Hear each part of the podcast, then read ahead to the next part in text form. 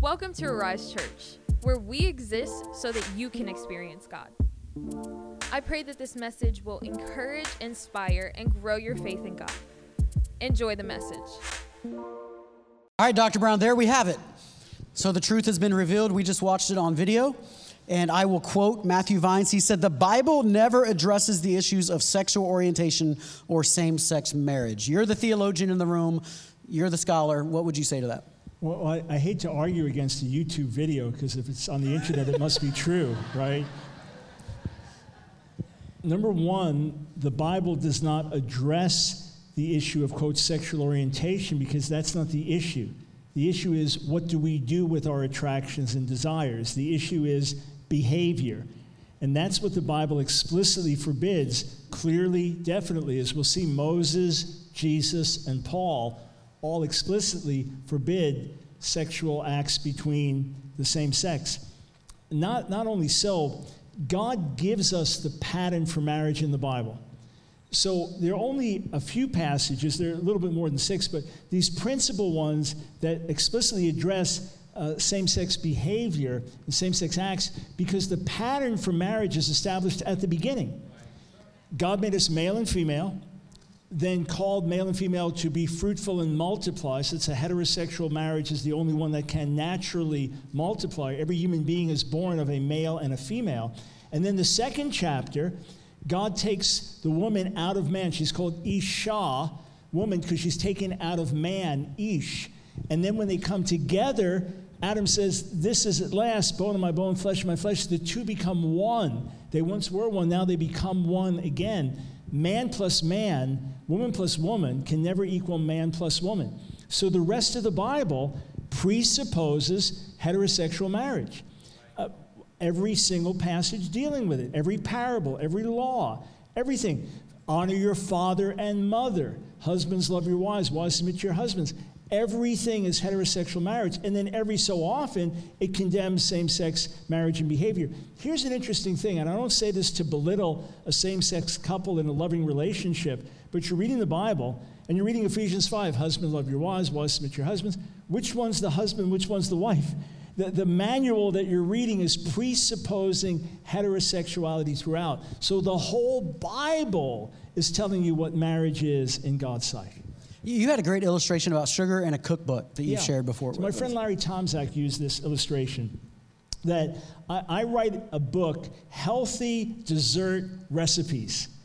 And at the beginning of the book, I tell you what's unique about this book is we have wonderful, tasty recipes, but sugar is not found in any of them because we don't believe sugar is healthy. So we use dates, we use other natural sweeteners, but throughout this whole book, you won't find sugar used at all and you read through all the recipes, and then you do a search, and you found, wow, the word sugar is only used five times just in the introduction. I guess sugar wasn't important to the author. No, quite the opposite. Because it was considered unhealthy, it was left out of all the other recipes. So, God's recipe for marriage, every single time it's referenced throughout the Bible, it explicitly leaves, leaves out the possibility of a same sex relationship. All right, so let's break down some of these specific things that Matthew Vine says, and you will hear in Pro Theology, starting with the destruction of Sodom. Um, I know normally when I speak in our church, I give a lot of context. I'm bringing you along the way. Because of the nature of what we're doing today, I'm not going to be able to do that, but I trust that many of you are familiar with the story of Sodom and Gomorrah, and there are these angels that have been sent as human form, as a man, uh, that have been taken in by Lot. And in verse 9, or chapter 19, verse 4 through 9, it says, Now before they lay down, the men of the city, the men of Sodom, both both old and young, all the people from every quarter surrounded the home. They called out to Lot and said to him, Where are the men who came to you tonight? Bring them out to us that we may know them carnally. So Lot went out to them through the doorway, shut the door behind him, and said, Please, brethren, do not do so wickedly. See, now I have two daughters who have not known a man. Please let me bring them out to you, and you may do to them as you wish. Don't you want to be his kids? Only do nothing to these men, since this is the reason they have come under the shadow of my roof. And they said, Stand back, hold my beer, stand back. They, then they said, This is the one who came in here, and he keeps acting as a judge. He's trying to tell us what's right and wrong. Does that sound like our world a little. And now we will deal worse with you than with them. So they pressed hard against the man Lot and came to and, and came near to break down the door. So so the traditional view would be that Sodom and Gomorrah and the destruction there was because of homosexuality. But there's a new view that this is about uh, inhospitality and it's about rape and those types. It's not really about uh, you know homosexuality. What what is your view? So, first, the text is very clear that this was the manifestation, the proof of the wickedness of the city. We're going to see how bad it is, and the angels show up in human form, and, and all the men of the city want to gang rape them. So, this is the manifestation, this is the proof of how wicked the city is. I mean, that's, that's undebatable. Well, what about the passage that, that Matthew Vines quoted from Ezekiel 16, verse 49, that said this was Sodom's sin? Overfed, self satisfied, didn't care for the poor, inhospitable. That's the sin of Sodom. Well, the problem is Matthew didn't quote the next verse. He knows what it says, but he didn't quote it. What does it say? It then says, and they acted haughtily and committed an abomination. In other words, this is the abomination that they committed. It's the Hebrew word toevah, which we'll see used in Leviticus 18 and Leviticus 20 in a moment, as something detestable in God's sight. Ezekiel, as a priest, is quoting from the priestly language of Leviticus and saying, they com- This is the culmination of their sin. They committed an abomination, namely, homosexual practice became rampant in the city. So Ezekiel actually reinforces the narrative. And what's interesting is you look in the ancient Greco Roman culture, America today, as we become more self satisfied, more carnal, less caring about the poor, more, more decadent than sexual morality, and then homosexuality come to the surface of the society and even get celebrated. It's a sign of our depravity. Yeah, I, I think it's so interesting that Matthew Vine would quote verse 49, and I think this is important for us to see, without alluding to verse 50. To me, that is a purposeful misconception. Because if you just read verse 49, it's very clear. This was the iniquity of your sister, sister Sodom. She and her daughter had pride, fullness of food, and abundance of idleness. Neither did she strengthen the hand of the poor needy. So there you have it. Until you read the very next verse that says, And they committed haughty and committed uh, abomination before me. This is what you see a lot with people that are trying to get their view across without being honest about it in my opinion, you're purposely misleading at that point.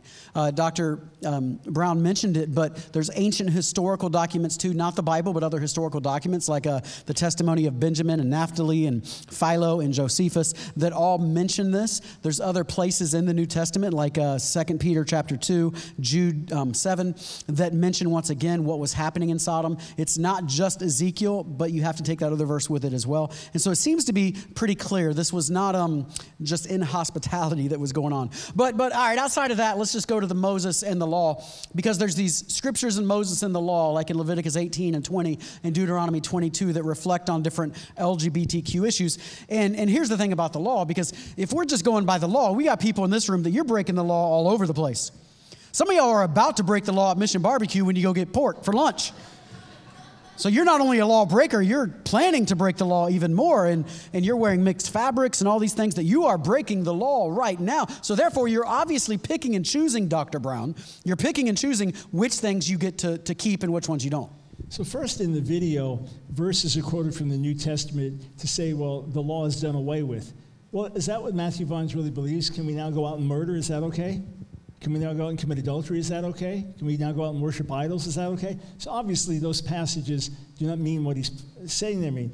As for picking and choosing, yes, there are laws that God gave to Israel to keep them separate from the nations, like the dietary laws, or like a man having to not shave his beard, the corners of the beard, or like not wearing two kinds of fabrics, or not sowing your field with two kinds of seeds.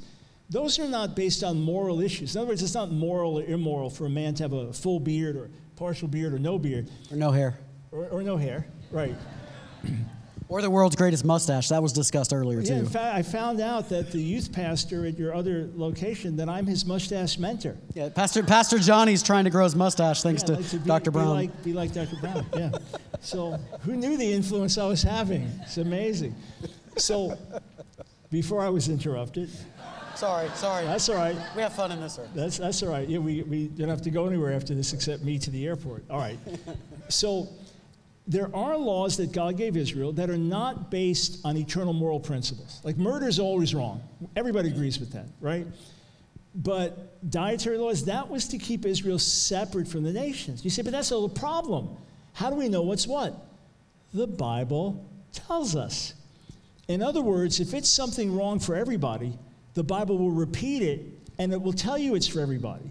The New Testament will repeat it and reiterate it. Now, Matthew Vine says God's done with the law. Okay, well, then on what basis in the Bible is incest wrong? Because most of Leviticus 18 is devoted to pro- prohibiting incestuous relationships. If that no longer applies, then where in the Bible does it tell us incest wrong? You see, they, they kind of dig their own grave with their theology. But Leviticus 18, it's explicit. You get to the end of the chapter, and God tells uh, Moses, tell Israel, tell them not to do these things because this is what the Canaanites did. This is what the other nations did, and it was so evil, I judged them. God said that the land vomited them out. In other words, if it's bad for the Canaanites, it's bad for Christians. if God tells pagan idol worshippers this is wrong, it's wrong for us as well. You say, but, but, but hang on. It's not talking about a loving context of, of two men committed to each other, coming together like this in a regular way. It's not talking about that. Well, hang on. So the man who's committing adultery, as long as he loves the gal he's committing adultery with, it's okay. If you commit a, a sinful act with the same person over and over because you love them, that makes it okay? Of course not. I know some people that love to gossip. yeah. People love their sin, right? Does that make it right? Also, can we tell a quick story because we have a little more time? You ever hear about the three guys going to a prayer retreat and, and they're together for a few days and one guy says, I, I got to confess, I, I, I, can't live like this anymore. I got to get it out. I mean, with, with, these guys, we trust each other. He said, I've struggled with porn, man. I've struggled for years. I'm too ashamed to tell anybody. So pray with him, encourage him. And then another guy says, well, now that you're talking, man, I'm convicted too. He says, I, I'm stealing. I steal from my job. I steal from church. I feel miserable. It's like, oh, guys, uh, what about you? You have an issue? Because, yeah, I, gossip. okay, so back to Leviticus 18. The Hebrew word toeva is used, something detestable, abomination. Now, sometimes that refers to something that's just culturally detestable, culturally wrong. Like the, the, the Egyptians found shepherds to be detestable, right? Or for the Israelites, unclean food was detestable for them. There are other things that are morally detestable, like Proverbs 6. These are the things that God morally detests, like the shedding of innocent blood. Leviticus 18 tells us these are things God morally detests because he judged the Canaanites for them as well. Yeah.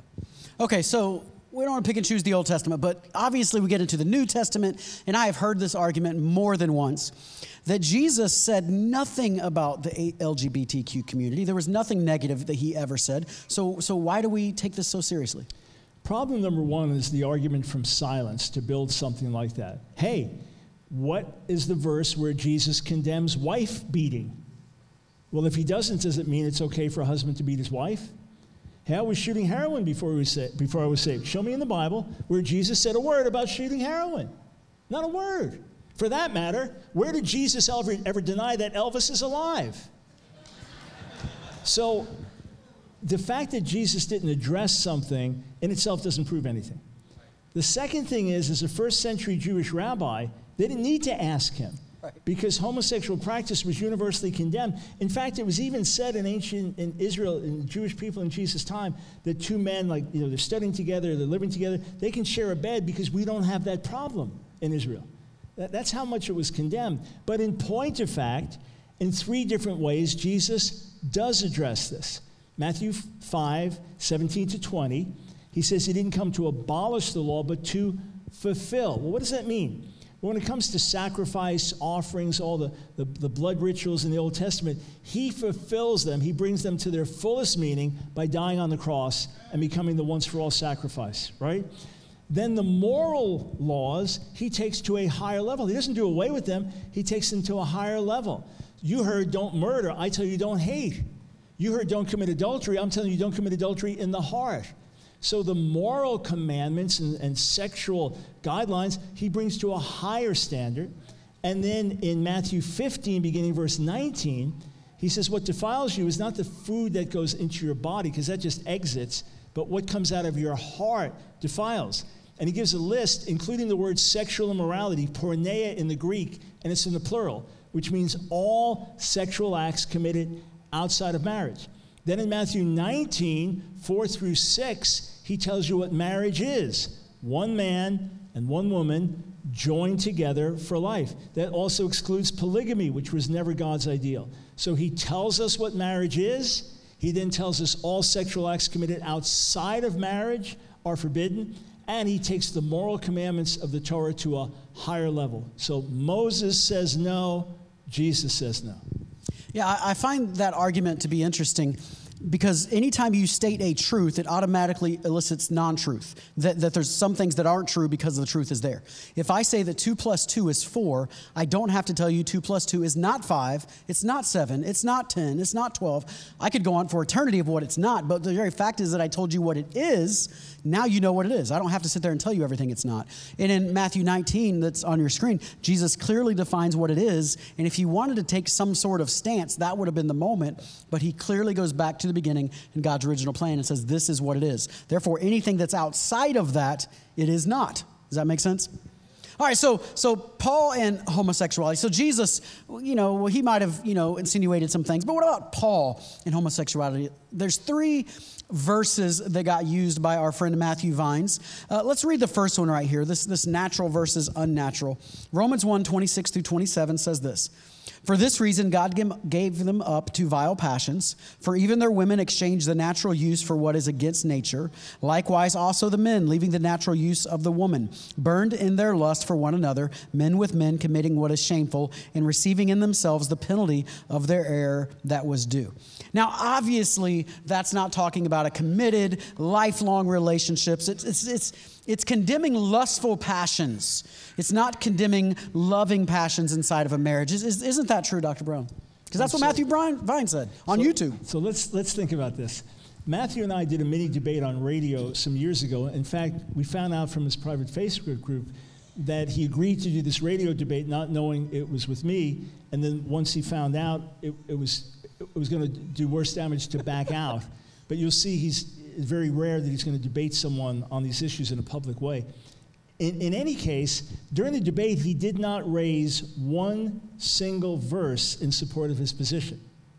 Of course, because there are none. And you have to realize Matthew himself, same sex attracted, did what so many others have done over the years. Because they're conflicted over this and they pray and they struggle and they, and they wrestle and they're sincere and they get to a point where rather than interpreting their sexuality through the lens of the Bible, they interpret the Bible through the lens of their sexuality. And this interpretation that Matthew Vines is putting forth, study Romans commentaries written over the centuries from early church on. No one ever came up with this idea until after the sexual revolution. This is now something being projected back on the Bible. So the argument would be that Paul in Romans 1 is talking about heterosexuals who get so inflamed with lust, God now gives them over to homosexuality. That's the argument. Because it's unnatural for a heterosexual to commit homosexual acts. Paul's not talking about your nature, he's talking about nature as God intended it, nature according to creation, nature according to function of how God made men and how God made women in the beginning. If you look in the Greek translation of the Old Testament, the Septuagint, and you read Genesis 1 and compare it to Romans 1, there's six or seven different clear points where Paul's going back to Romans 1 at creation. In fact, it reminds me of the story. The famous German evangelist Reinhard Bonnke poured out his, his soul for Africa for so many decades. Uh, he, he loved to share this story. It was so unusual for him. He got interviewed by a secular publication in, in Germany, and he just wanted to focus on their gospel work in, in Africa, but they wanted to get one of these gotcha moments. So they asked him for his view on homosexuality. And spontaneously, he said, Look, he said, when you go to the gas station and you take the, the nozzle, he said, you don't put it in the exhaust pipe. So it was, it was just a, the simple. It, it, took a minute for a few people. Yeah, yeah. It took a minute. Uh, the simple Reinhard way of saying it's contrary to the design. It's contrary to the manufacturer's design. The sexual act itself, as much as it joins people together and is pleasurable, is biologically designed for procreation. Whereas two men or two women coming together, as much as they love each other, any sexual act they commit is designed not to procreate. So Paul's saying in Romans 1, this is contrary to God's natural design for man or woman. Doesn't matter how loving the relationship. Also ask this question Was Paul unaware of loving same sex relations in his day? Did they only start in the 20th and 21st century? No. Same thing. You had loving, long term, committed same sex relationships like you do now. You even have Nero, who, who quote, marries his, one of his male lovers. So Paul's world was very similar to our world, and he here plainly condemned this as contrary to God's natural order. Okay. Now, there's these two Greek words, and I know you're a Hebrew scholar, um, but you're very familiar with the Greek as well. I'm going to try to say them right this time. Malakos and arsenokoite. Am I close enough? Yeah, yeah. I'm getting better, better each service. service. yeah. If, if we had another five services, I'd have it right. But but these are found in 1 Corinthians 6 and 1 Timothy 1. Um, and these, these words cause debate with certain people. Let's discuss that. 1 Corinthians 6, 9 through 10 says, Do you not know that the unrighteous will not inherit the kingdom of God? Do not be deceived, neither fornicators, nor idolaters, nor adulterers, nor homosexuals, nor sodomites, those are those words, nor thieves, nor covetous, nor drunkards, nor revelers, nor extortioners will inherit the kingdom of God. And then Paul's writing to Timothy, and he writes this in uh, chapter 1, verse 9 through 11 Knowing this, that the law is not made for for a righteous person, but for the lawless and insubordinate, for the ungodly and for sinners, for the unholy and profane, for murderers of fathers and murderers of mothers, for manslayers, for fornicators, for sodomites, there's your word, for kidnappers, for liars, for perjurers, and if there is any other thing that is contrary to sound doctrine, according to the glorious gospel of the blessed God, which was committed to my trust. All right, so these words right here uh, obviously are talking about temple prostitution and paid sex uh, and things like that that Paul is condemning. It's not homosexual committed relationships that he's committing. Okay. Right. So obviously, when you look at the list, these are just general lists of sins. Not just, this happens in a temple. You know, adultery, fornication, drunkards, etc. And it is talking about behavior. So here's here's the short answer. If you look at 50 different English translations from King James till today, you find minor differences, but all saying the same thing that homosexual acts are forbidden. And the first word, malakos, in itself means something soft, it can mean something delicate, it can talk about you know, soft clothing. But when it's used in a context here of, of, of sins, list of sins, it's referring to what would be the, the passive male partner in a sexual act. That's what it's referring to. The second word, arsenokoites, was either coined by Paul or somebody else in, in his generation. It, it's two Greek words put together as one based on Leviticus 20:13 of a man lying with a man. That's, that's what the Greek means. Because I'm into languages, my PhD was in Near Eastern languages and literatures. I have whole walls just of dictionaries, of uh, you know all the bookcases, dictionaries. So I have every major dictionary of classical Greek, of Greek, uh, New Testament Greek, theological dictionaries, encyclopedias, whole walls of them. They've all agreed over the centuries as to arsenokoites in this context, clearly meaning a man who has sex with a man. Here, the active partner, which is why there are New Testament translations today that put the two words together to say men who have sex with men. But here's the good news there's another verse that follows, verse 11, and that's what some of you were. You used to live like that, you used to behave like that, but now you've been washed and sanctified by the blood of Jesus, by the Holy Spirit, and you are new creations in Christ. So, number one, it's talking about behavior and that we repent of.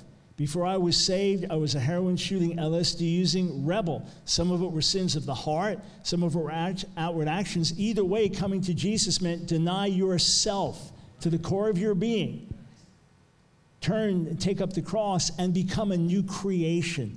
And then our identity from there on is who I am in Jesus. That's the identity.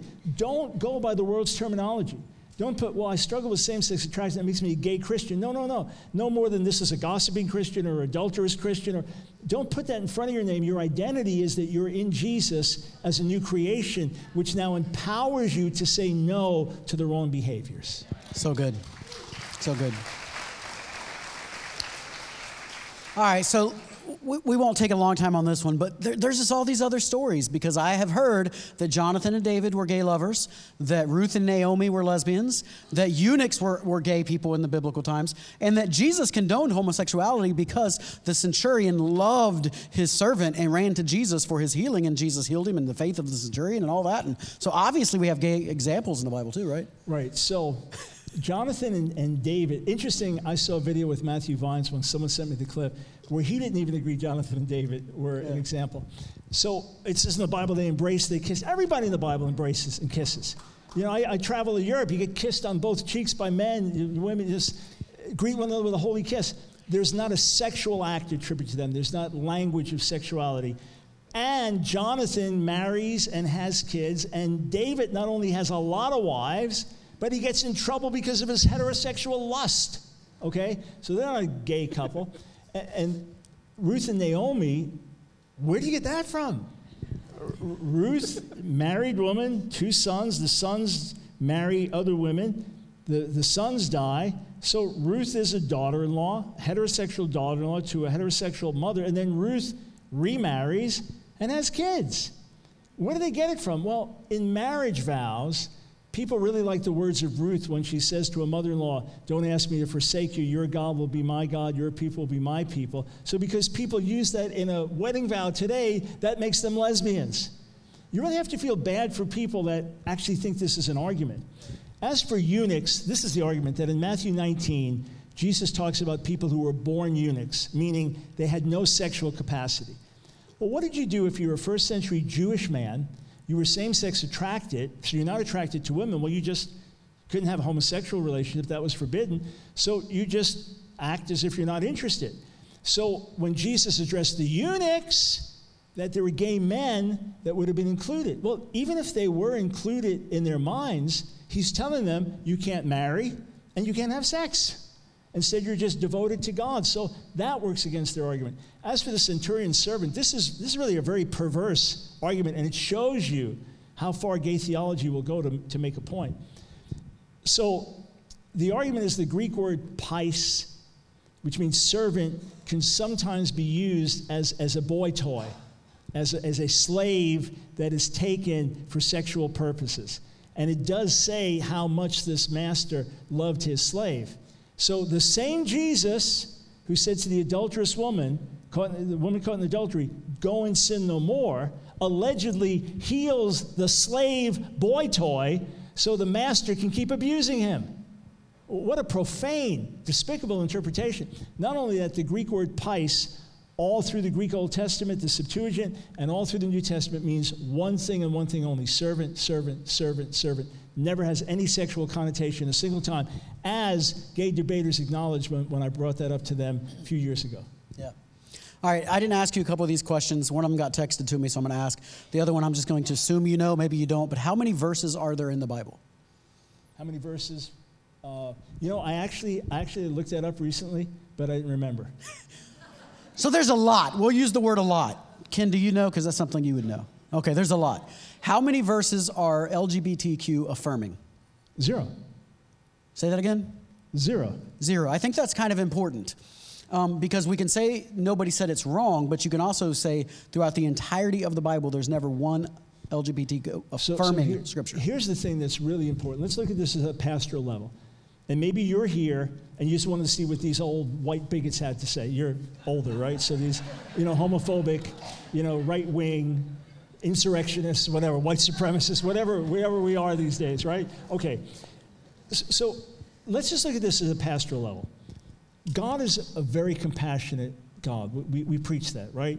You see how compassionate it is when, when you look at the cross. That, that's how compassionate that He is. And certainly through the centuries, through the centuries, God, God saw people struggling with same sex attraction. It says in John 2 that Jesus knew the hearts of all people, right? why didn't he just throw them a bone? Just something to say, hey, I know you're out there and I know you're struggling. I'm good with it. Because the alleged verses that say it don't say it. Why would God put these other verses in the Bible that for 2,000 years, by the church and the synagogue, have all been understood to condemn homosexual practice? Why give every example only of heterosexual marriage and family? Wouldn't God want to say, hey, I, I want to affirm you in your homosexuality? Here's the bigger thing God affirms you as a human being, created in his image, and sent his son Jesus to die for you as if you were the only person on the planet. And if you will turn to him and say, God, I, I recognize I need you, have mercy on me, on my whole being. I fall short, I'm a sinner, have mercy on you. He will cleanse you, forgive you, eternal, give you eternal life, and will be more than enough for you every day of your life. That's good news. That's the gospel. Amen. That's good.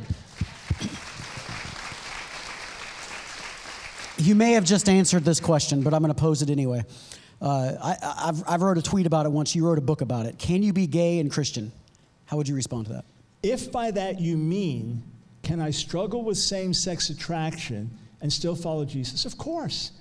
How many single people are there that struggle with heterosexual attraction and, and you want to be married, you want to be sexually active, but you can't? How many others uh, in all kinds of difficulties struggle in other ways? But we say no to that and by God's grace, we overcome. If we fall short, we're cleansed and we, we keep pushing forward. So, can you be same sex attracted and follow Jesus? You can be a million things and follow Jesus as long as you say no to those things. If by can you be gay and Christian you mean, can I follow Jesus and affirm homosexuality and be in a homosexual relationship? Absolutely, categorically not. If you'll get online, type in my name, Michael Brown, put in quotes, because there's more than one Michael Brown, by the way. Put that in quotes, Michael Brown, and, and then put in quotes, can you be gay and Christian? You'll find a six minute video where I lay out the biblical arguments. You'll find whole messages where I do. You'll find my book, Can You Be Gay and Christian? Debates I've had on it. So jot it down so you don't forget Michael Brown, and then in quotes, Can You Be Gay and Christian? You'll get a bunch of free resources to go deeper so you have the in depth understanding, the soundbite understanding. And then above all, remember, we're talking about people. As much as things get wacky in the society and we see all kinds of crazy things happening, remember people, hurting people. Let's not just get caught up politically and on social issues. Reach out with the love of God, be patient, compassionate, build relationship, show them Jesus, and we will see many, many being changed. Amen. Amen.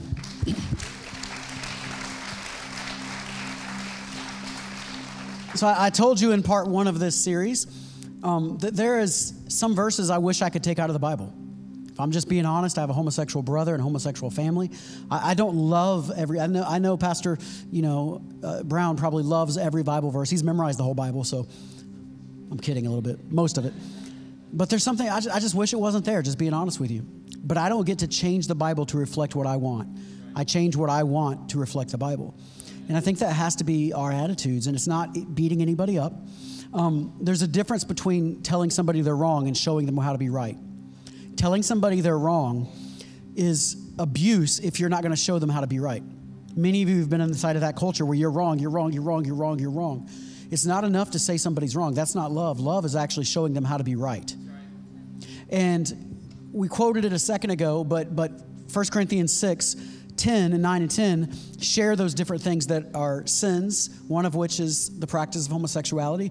But then verse 11, which I shared in week one, should give us so much hope. Because verse 11 says, And that is what some of you were. Somebody say, were. were. But you were washed. You were sanctified. You were justified in the name of the Lord Jesus Christ and by the Spirit of our God. If you struggle with same sex attraction, it is the same blood of Jesus Christ. It is the same sin that every one of us deal with that will lead you out of it. It doesn't mean it's easy, it doesn't make it simple, but honestly, it's not simple for any of us. It might take some struggles, it may take some extra discipleship, it may take years, but you do not have to succumb to same sex attraction if you don't want to. The blood of Jesus Christ is enough for you. It has been for 2,000 years, and it still is today. Stand up with me around the room if you would. It still is today. And it doesn't matter whether you're talking about homosexual issues or just your own sin. God is a healer, He is a restorer, He is a rebuilder of lives and marriages. And the same God that loves the homosexual loves the liar and the cheater and the swindler and the tax evader. Come on, y'all. He loves you amidst your sin. And if you're in this place this morning and you don't know Jesus Christ as your Lord and Savior, this might be the most bizarre message to ever hear this, but God's grace is for you. God's grace, we like to say it this way God's grace is for everyone and not beyond anyone. Come on, say it with me. God's grace is for everyone and not beyond anyone. I don't care who you are. You can be an LSD, hippie, long haired rock drummer, and God can save you. I don't care. He, he, he could do, what, what is your line from LSD to PhD? God has a plan for you, but it starts at the place that you surrender your plan for yourself. You know, the problem with pride is that you don't surrender yourself over to Christ, and you can never change. Thanks for listening. If you enjoyed this podcast, would you consider subscribing and sharing this on all your social platforms? If you are moved by the message and would love to share your testimony, please email it to amen at myarisechurch.com. I pray you leave here feeling encouraged. See you next time.